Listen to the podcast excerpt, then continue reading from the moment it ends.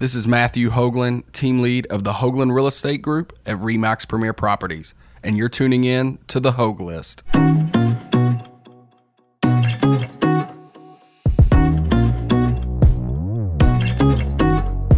Why do we choose to work with certain professionals and businesses?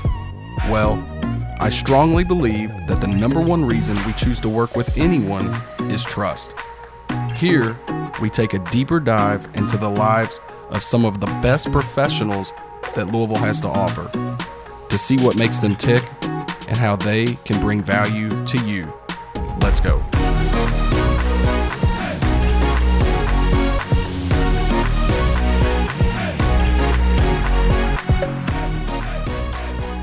All right, everybody. Thank you for tuning in to another episode of the Hoag List. Uh, this is Matthew Hoagland, uh, team lead at the Hoagland Real Estate Group. Uh, today, I've got uh, kind of getting back into uh, the the real estate industry. Uh, you know what I'm a part of, and my guest today, Jon Clark. He is the owner operator of Kentuckiana Title. we try to do as as many real estate closings as we can over there. Jon and his team are really uh, just really good at what they do. Uh, Jon has actually been in the business 23 years. Uh, he has a wife and three beautiful daughters, just like myself. So we, have got That's that right. going in common as well. But uh, but Jon, thanks for for coming on today. Matt, thank you for the opportunity. Thank you for your business and your friendship. And I'm looking forward to many many years with you, man. Yeah, no, absolutely. Well, it's it's really uh, it's been a, a fun ride, and you know we were actually introduced uh, from Steve Renfro, yeah, uh, probably four or five years ago. So has it been that long? It has. Wow. yeah, um, and you know one of my one of the things that one of the fav- my favorite things I, I, I get to do with Jon, aside from real estate closings, I, I enjoy playing golf with you, dude. Yeah, he enjoys whipping me up on the golf course. I don't know. Never, never bet this man on a yeah. golf course. well, what? Um, let, let's kind of get into it here. What What can you tell our business or our listeners about you know your business and, and what you do? Sure. Well, title insurance is um, you think of it as just a, a kind of a boring part of the business, but as as far as the closings go, we pretty much play a decent role in the in the transaction. Uh, we start with the title search. We will prepare the title commitment for the lender if we need it, or for cash deal, we'll do it for the for the buyer. Um, we also disperse the funds, do the closing, prepare documents, record the documents, issue title insurance, and do the post closing for the lender as well. Um, there's some misconceptions about title insurance. People, you know, they wonder if they need it. It's an option now. The government's kind of made it to where it's an option. It's always been an option but it's kind of always been forced on consumers. Now it's an option, and it only is for the owner's policy. If you have a lender and you have a loan, the lender will 100% of the time make you buy a title insurance policy to protect them for any type of issues with the title, clear title. Right. So why wouldn't you want to purchase an owner's policy to protect you because that lender's policy gives you no protection. Well, you, you, know that's actually that's really interesting that you say that because yeah, if a lender is requiring this to be purchased as part of their interest in the property, you know, why would you decline it? And you know, uh, I've actually I've had the opportunity to you know close almost 300 transactions. I've only had one person decline owners an owner's policy. Wow, so that's that's good. That's good for you. You that's I think you're doing your part as a realtor to let them purchase their owner's insurance and not even make it an option for them. Title insurance is a one time fee that protects you for life. It's not like your standard insurance, car insurance, health insurance, where you're constantly paying an annual premium or a monthly premium. You have protection for life. And if you if you measure how much you get out of that title policy premium, it's it's amazing. I mean, you break it down, if you're gonna be in that house for 10 years, divide that out by 10. You're looking at you know, thirty or forty dollars a year is all it's going to cost you if you well, break it down that way. Yeah, and you know, I, I a lot of times will kind of parallel, you know, title insurance as like a life insurance policy. It's something that you don't, you don't really think that you're ever going to need, but you're sure. going to be thankful that you have it. Uh, you know, if, if you need it. So let's. What are maybe a few things that you can tell us um, you know, some instances where you know an owner's policy sure. was is necessary, or that maybe some experiences you've been a part of, or it's been critical, you know, to have. Uh, one of the one of the keys on a, on owner's insurance is if there are any delinquent taxes that we don't know about. You're dealing with human beings in the in the recorder's office, and most of those people don't like their jobs. So you, you hope that they don't make a lot of mistakes, but you know, any anyone you ever work with that doesn't like their job is probably going to make some mistakes, and they're going to make mistakes on deed transfers. They're going to make mistakes on uh, not checking the legal description. Um, we do that type of thing. We check the legal descriptions. We check, you know, for taxes. We only we only know what's a public record. There are a lot of things. There could be unrecorded deeds, unrecorded land contracts. There could be spouses with marital interests that never sign their interests away that would never show up on a title search. So just a simple title search is wonderful to get if you're buying investment properties, but that's not protection. That just gives you a little bit of peace of mind. Me personally, I'm overinsured on probably everything.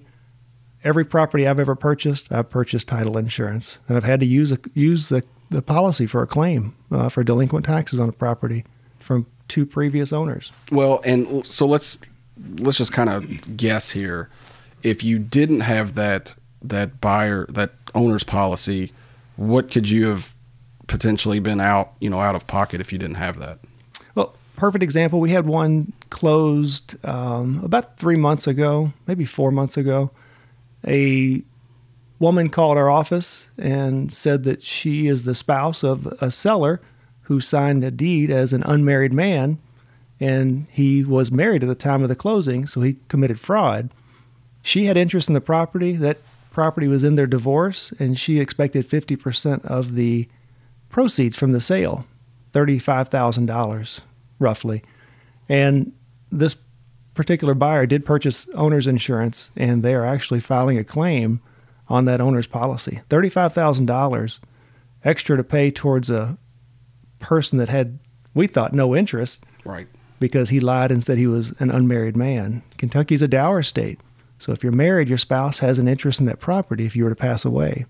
Well, and that's something that I get often, time and time again. People, you, you made a good point there that uh, Kentucky is a dower state, which means if you're married, uh, any property that you own, and make sure I'm saying this right, but any property that I own, whether it's rental property, if it's only the loan's only in my name, or you know that's also belongs your your spouse has an interest in that as well. Uh, and something else, let me take this in a different direction. Uh, I've had a case where somebody inherited property from their mom mm-hmm. or their dad, uh, and their you know their siblings involved. Well, when they go to sell that property, if they are married at that time, their spouses, even though you know they're not their parents, they have an interest in that property as well, uh, which I thought was is kind of interesting. And and is it an interest? Is it's that's always the question. It's what they call an expectancy interest if if you were a property owner and you're married and you pass away, at that point your wife may have a 50% interest based on Kentucky law, um, being a dower and curtesy state. Um, that's not a guarantee that she has that interest. Inherited property sometimes is exempt from those interests. So uh, your your spouse may not have interest in a property that you've inherited. It all depends on how much money she's put into that property, um, if she's got vested interest in that property as far as a um, interest with uh, monetary interest. Uh, if she can prove that in, in, in, the courts, then they may give her some of that interest. So even if she decorated it? Uh, no, I wouldn't, I wouldn't go that far. But if she did put some money into that property and help with the maintenance of it, maybe made some mortgage payments, if you all had a shared account, um, that would be something that would possibly give her interest based on the courts. Well, so you all do uh, you all do business in Indiana, is that we correct? Do. We are um, we're licensed in Indiana and Tennessee, and I'm also my, my main source of business in, in Kentucky. But since we border those other states, we do a little bit of business in those states as well. Well, and so the the dower rights that we're talking about is that the same no, in Indiana and Tennessee? Not at all. You can buy and sell properties in Indiana individually um, as a married man, a married woman without having your spouse to sign anything, provided they're not on that deed. As Kentucky, you can buy with one person, but you have to have two to sell if you're married. Okay, so in uh, in case our listeners were wondering, so if you're in Indiana, uh, let's just say my wife wants to buy a piece of property in Indiana on her own. Um, she buys it, and she later on goes down to sell it.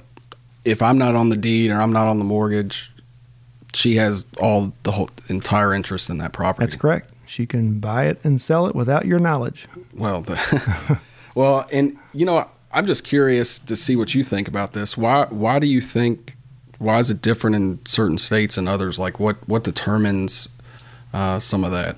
That's it all depends. Some of the some of the original colonial states, uh, you start going to the East Coast. Some of those states are still attorney only states. You could you have to be an attorney to even handle a closing. Georgia's still that way. South Carolina's that way. There are a few states that are still that way. The majority are not not that way. Um, most most states allow a title insurance company to handle the closings, a title agent or a closing agent.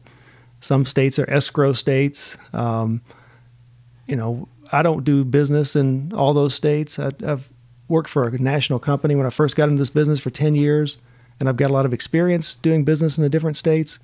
And I decided to narrow mine down to what I'm good at, and it's Kentucky, Indiana, and Tennessee. yeah. Well, and it's funny you say that because I'm I'm much like that. You know, people may ask me about commercial.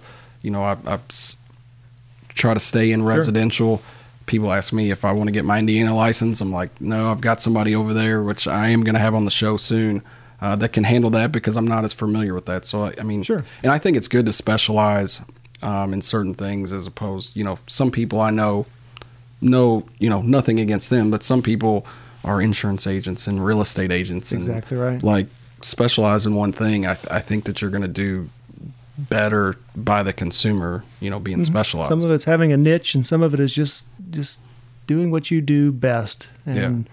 with me, I do some commercial, but 95% of what I do is residential because I'm comfortable there. Yeah. Okay. Um, to when I start getting into some of these deeper uh, commercial transactions, I usually have to call in a professional person to look at my work. I question it. I wonder about it, and usually I'm pretty much on right on point. But when I don't know for sure, I turn it over to someone that would actually that's their specialty, their their expertise. Yeah, no, absolutely. So, what is your what is your favorite thing about what you do? Like, what do you enjoy about being in you know in the title industry? I I enjoy people um, most of the time. Uh, most most people are good people. Uh, most people appreciate good service. Um, some don't. Some don't understand what we do, and I, I take it upon myself to uh, educate those that that uh, really don't know what our industry is and what the title insurance business is, because it's not. It's kind of a misnomer. People don't really know what title insurance is and what what we do in our in the closing process. Um, but I really enjoy working with people, and I love the closing table when it gets to that point. But there's a lot that goes into the title, the closing, the document preparation prior to closing. Closing is the last, you know, 30 to 45 minutes yeah. of a, you know, two or three week process. And um, it's, it's my favorite part. I really, really enjoy first time home buyers. And I like to see seniors a lot of times sell their homes and go into their, you know, their final patio home or you know, how about buying a home? Because, you know, I don't know if you remember this, but we actually had a client close at your office was 92 that bought her, her bought oh, yeah. her second home, I guess I should say. But uh, but yeah, no, that that is a good feeling. And like you were saying, not too many people understand what it takes to get to that moment in time at the closing table where you're signing docs. I mean, work as a real estate agent, we're communicating with you, providing you all with information. You all are getting instructions from the lender. I mean, there's a lot of different moving parts that go into getting to that, you know, into that place. And uh, yeah, most people don't don't even have an, sure. a, a, clue of what goes in on, on your part. And it's a good level of communication, and we you you have to trust us with your client. Sometimes we have to contact customers with bad news. I mean, we find that's why you do a title search. Last week we found three um, unreleased mortgages that were paid off. Supposedly, two of them were against previous owners. Uh, one was against our current owner, and they had no proof that that these mortgages were paid off. So you call people with some negative, but if we call them um, with a problem, we always have a solution in mind. We have an idea of what we need to do, and we don't just kind of leave them out there high and dry saying, Sorry about your luck, you can't sell your house. We work with them, we give them just about every source and every type of um, phone number, contact. We make, you know, we do the phone calls for them, we, we trace these things back. Um, we give them what they need to, to help clear that title up so they can sell their house. But sometimes it does delay the closings. Yeah. We try not to let that happen. We get our titles turned in two days, three days at the max, and we start working on clearing those issues up so it does not become a title issue for our, our realtors who are our clients. Yeah. So speaking of clients, and I and I, I'm just throwing this out there because I think a lot of times maybe buyers and sellers are confused about the the title company's role.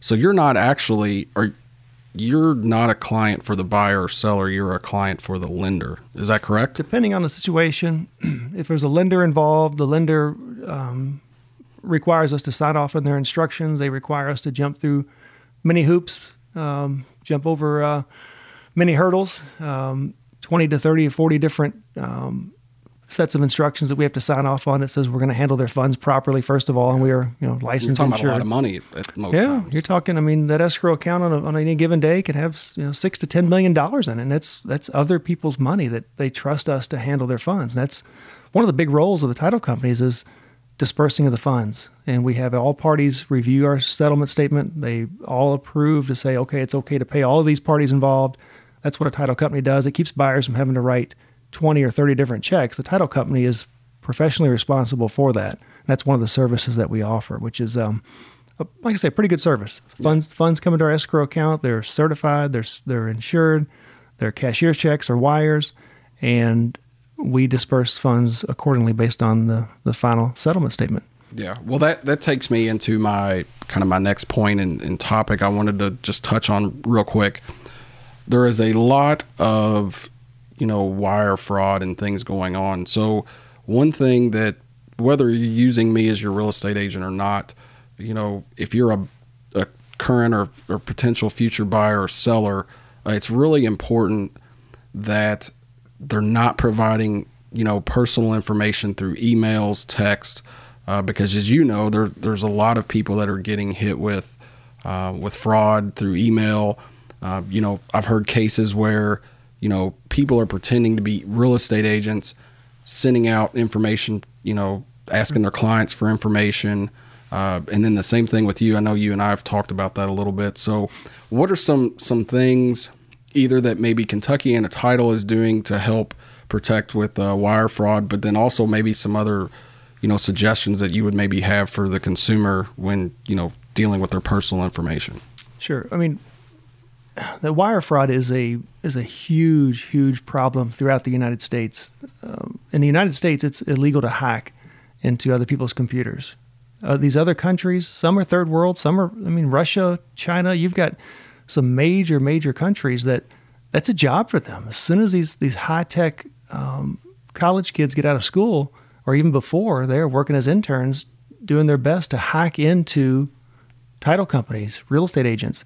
I was I took a a, um, a class, a CE class, continuing education class, uh, about six months ago, and there was a Secret Service agent there explaining that 100% of every MLS transaction, uh, an attempt to hack into that real estate agent's email account or the personal email account of the seller. And once they once they have success there, they sit back and they wait. They wait for email chains and they look for any type of personal information that's not public information to come across these emails in an unsecured fashion. And that's the way they know that's the way business is done. We all we all are, are quick to look at our iPhones, send an email, give updates, give information that is probably not privy as a, as a, a public information. Um, you know, information about the date of the transaction. When are we closing? How much money do you need to the closing? If they have that information, they can contact and send a spoof email to your client or to you stating that they are from the title company or from the lender asking for this consumer to wire funds. And the consumers don't know any different. So, really, early on education from the real estate agents, when you meet with your clients initially, scare them, let them know that wire fraud is a real thing and that, that you would never ask them to wire funds.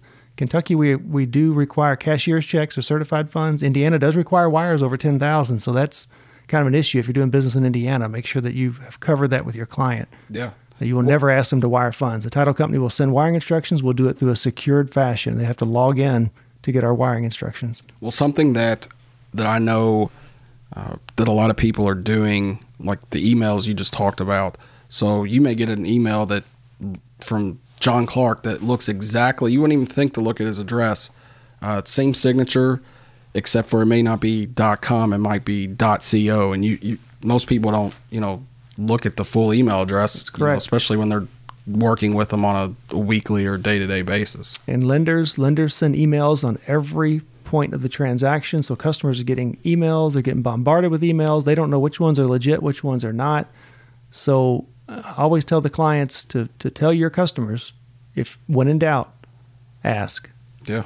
No, that that's that's really great advice, and and especially, uh, you know, I I fortunately have not been a part of any of those kind of, you know, transactions or been a part of you know wire fraud and people wiring funds to the to the wrong place, but I've heard of of many instances where people are, you know, wiring hundred of thousand dollars to to the wrong place, and uh, correct me if I'm wrong, but I mean there may not be any way of getting that back. It's very rare that those monies are um, recovered. It's say within 24 hours you have about a 50% chance.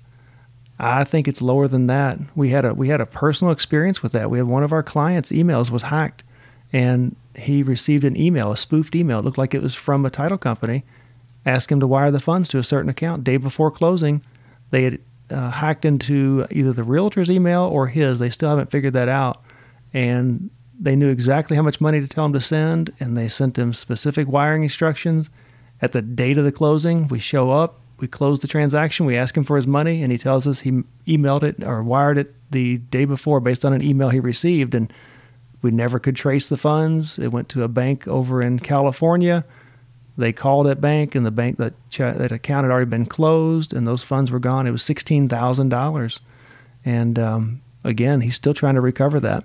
Yeah. Well, yeah, it's just it's super important, and I and I I try to tell even the agents on my team, you know, just how important it is to to protect people's personal information and just making sure that we're communicating with our clients, uh, you know, every step of the way, and and you know, checking and double checking, you know, when when you're getting emails of something, and a lot of times I, I've you know, I've been spammed myself before. You know, you can kind of tell when something just seems a little out of the ordinary. And They've, they've got, but they've gotten so good, Matt. You you would be amazed at some of these emails that they're sending out. They're contacting. We had we had a uh, one of our loan officers call our office um, two weeks ago and ask us why we wanted his customer's email address. And when we told him we didn't ask for that, we would never ask for that. He got concerned and he actually gave this person who said they were from our title company an email address of his customer. His customer got an email spoofed. It looked like it was from him asking to wire the funds. So he he stopped that. It could have been a, a, a real problem. So someone's email was hacked. They knew who the title company was that was handling the transaction. Um, you know, the best thing to do is if if they do get one of those emails and they do go to their bank or their um, credit union to wire the funds, always 100% of the time call the title company from a legitimate website, phone number, confirm the information, confirm the wiring instructions. It takes five minutes to um, confirm that information, whereas it could take you a lifetime to try to recover those funds. yeah, no, Take take that five minutes. Yeah, that, that's that's really good advice. So I want to kind of switch gears a little bit here, Jon. Uh, kind of get into some of the a little bit more exciting Yeah. questions. Sorry about the stuff. scary Yeah. stuff. but um, so anyhow, what is uh, what's your favorite thing about the city of Louisville? Wow. Um, I like the people. I, I like how it's not the North, it's not the South. It's a good melting pot of, of people. It's becoming more and more of a melting pot. People from are, seem like they're coming in uh, to the city of Louisville, which is amazed me that it's taken this long for the city to, to start to grow. You watch all the cities around us. Nashville is growing like crazy. I think too fast. Um, home values there are amazing Oh yeah, uh, you know Atlanta. You know Louisville was almost the same size as Atlanta and Nashville about 40 years ago, and Louisville has not grown. I mean, we've grown, but compared to those two cities, uh, nowhere near. A lot of it has to do with the industry. Uh, we got the river running right through us. We need to make sure that we we continue to give tax breaks to some of these larger companies and get some jobs in here. And you know, when we have jobs, we can build infrastructure. And I've loved that about the city. The only thing I don't like about this city is the infrastructure with the with the roads.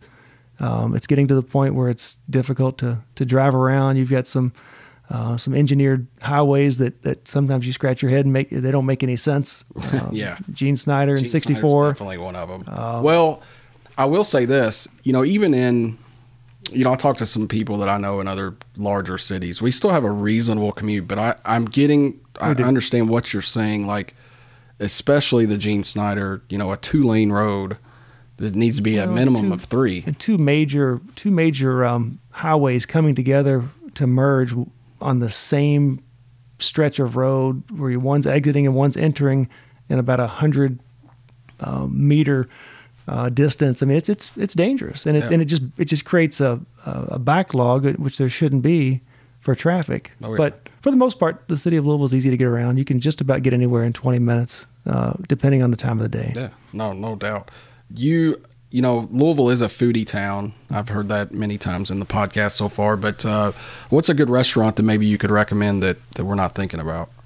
It's a great question. Uh, I eat out a lot, but I, I kind of You couldn't tell. You like like Gumby over here. You skinny man. well, I don't eat a lot. I, eat out. I eat out a lot, but I'm I don't jealous. eat a lot on my plate. I'm jealous. But um, I mean, I enjoy just about all types of foods. Um, steak is one of my one of my favorite for the for the family meals, and you know, Oh, Where do you, where can you get a good steak? I, I personally like Ruth Chris. I always have, always will. It's not a local establishment, but it, it seems local to me because it's I always get great service. And I always get great food. Uh, Stoney Stoney River is phenomenal. Uh, my daughter works at Texas Roadhouse, so I've got to give them a plug. Oh, yeah. I like Texas Roadhouse. You Hidden, get it. hidden steak gym. Tumbleweed. Oh yeah, Tumbleweeds I, always. I love it. T- Tumbleweeds always had a good steak. You know, I think I my wife and I had a small wedding uh, before we we eventually got married in Cancun, and I remember having we went and ate at Tumbleweed after we got married, and I had a steak. Great memory. I used to work there. I used to fry the chips there when I was 16 years old. I still can't eat those chips today. Oh yeah. What? Uh, so, kind of get, getting back into you know outside of real estate closings and title work. So what do you what do you do in your spare time? Spare time. Um, there's very little of it. Seems like less now than ever. we we're having kind of a record year, which is great. Thank you, everyone who closes with us. Um, it's it's been the best closing year I've had since we've been open, and you know, we've had some pretty good years. So, um, and we're doing it with pretty much the same staff. Um, so, I, kudos to those guys. Thank you all as a plug to my staff. Yeah. Stay with me. Well, and that's also, I think that's a, a testament to the service that you provide. Uh, you know, keeping really good relationships with a lot of good people. Like I see a lot of the people that you work with, and and I know a lot of them, and they're just, uh, you know, th- I think that's huge. But then getting back to, you know, the service that you provide, I know uh, one of the my favorite things that I like about uh, about working with you all, and it's it's important for me and my clients, is like if I need something, I you know I just have to ask, Right. and you all you all are like that's such a big part of my business. Um, you know, if my client, you know, need, getting a POA drawn, uh, drawn, written up, or however you want to say Sure. it, I'm Prepared. Or, yeah, prepared. Um, you know, needing to to have a separate closing. You know, Sure. somebody signing differently. Like you all are really flexible, and just having that relationship with you all goes a long way, um, and and really makes my life a little bit easier as well. It does, and it, and we we try to um, kind of run with it, so to speak. We'd love to have a closing where we have a buyer and a seller right across from each other, and it's been scheduled for two weeks. We get the documents, uh, you know, two three days in advance, but we know that's few and far between. So we are the title company that um, we're so used to having to um, adjust, so to speak. Buyers will uh, you know, their, their documents maybe didn't get to them in time, so now we have to move our closing a day. And now they can't take off work. One wants to come in at eight o'clock in the morning. One wants to come in at five o'clock in the evening. Sellers are out of state now. They're on vacation because it was supposed to close last week. You'll find that we are probably the best title company when it comes to that type of transaction, mainly because we don't mind to do it and we don't mind to make the extra phone call. And we've got people that are all about service in my office. Yeah. No, that I mean, and yeah, I can attest to that uh, without a doubt, hands down. Um, you've you've definitely got a, a really good staff there. So I've even got people that, that want to they want to do Saturday closings, evening closings, seven a.m. closings because I pay them a little extra premium to show up to do that, and and they enjoy that. Doesn't cost the customer anymore, but Yeah. uh, we we offer that level of service. So you're always going to get a Saturday closing if you want it. You'll get a six o'clock at night closing, uh, or seven o'clock in the morning closing if you want it with us. Yeah, no, that that's great. So, how many closings has your since you've been in business at Kentuckiana Title? How many closings have you all been a part of? Wow. Um, yeah, we average. I, I personally have closed over ten thousand. I was doing the math the other day. Um, so I personally have me in sitting with the clients have closed over 10,000. Um, and I do about 25 to 30% of our closings. So if you take that, multiply that by four, you're probably looking at, you know, 40, 50,000 closings that we've done. Wow, that's unbelievable. In the 12 years, yeah. That's great. So I've got one more question and we, we've got to run. But um, I think I told you when I asked you to do this that I was going to ask you this question. Uh, oh, if you say Tracy French, I will be okay with it. But who is your favorite real estate agent? Tracy French. Yeah. um, no, he's he's got his his he's making a fist. Um, no. No, I, she's great. I love I love Tracy. Tra- Tracy's phenomenal. She's she's great. I wouldn't I wouldn't trade her for the world. You're as good as they come. Um, your communication is phenomenal. The, that's kind of the way I gauge my realtors. I don't really have a, I do have a basket that I kind of put them in in my mind, you know, which ones that I really enjoy working with and which ones um, that I would like to sit down and just, I don't want to say the word train, but, you know, let them, let them see what we do and let them know that, you know, if we have a good line of communication, these transactions will go so much smoother. Um, their clients will be happier. They will, they will lead to uh, more referrals from their clients because um, we all have to do this together. It's you choose us to close your transactions because we're an extension of you and we make you look good, but in the process, you are always available for us. You always answer your phone, you always re- return your texts, you invite me to do podcasts yeah. and meet your clients. Um, well, and that's such a huge part, you know, real estate is such a relational like business like making sure that my clients are happy is my number one priority and who I align with, who I refer, who, you know, all of that stuff matters and it's part of the experience that people get whether they're, you know, and, and it's really important to me and and you know, I just I appreciate you know appreciate having you on you know on our team and, and being able to help out on a lot of occasions. So. I appreciate you and I and uh, you always know that my cell phone's on. I answer my cell phone late at night. Um, early in the morning. I mean, he'll even go to your wife's work and sign a get documents signed so you can close. So that's right. That? Whatever it takes. All right, Jon. Well, hey, I'm gonna kind of cut us off here, uh, but uh, I just wanted to say uh, this has been another episode of the Hogue List. Uh, this is episode nine, I believe. But I just want to thank anybody who uh, is tuning in, uh, who has tuned in. Um, this has been a lot of fun. But uh, as always, uh, we'd love an opportunity to uh, to earn your trust in business for all things real estate. Uh, be sure to check us out on Facebook and all other uh, social media sites. Uh, my personal cell, if you ever need to get a hold of me, is 502 294 0692. Also, please feel free to leave us a comment. Let us know how we're doing. Give us a critique. Uh, anything like that would, would definitely be welcomed. But uh, we'll catch you next time. Jon, thank you again. Thank you.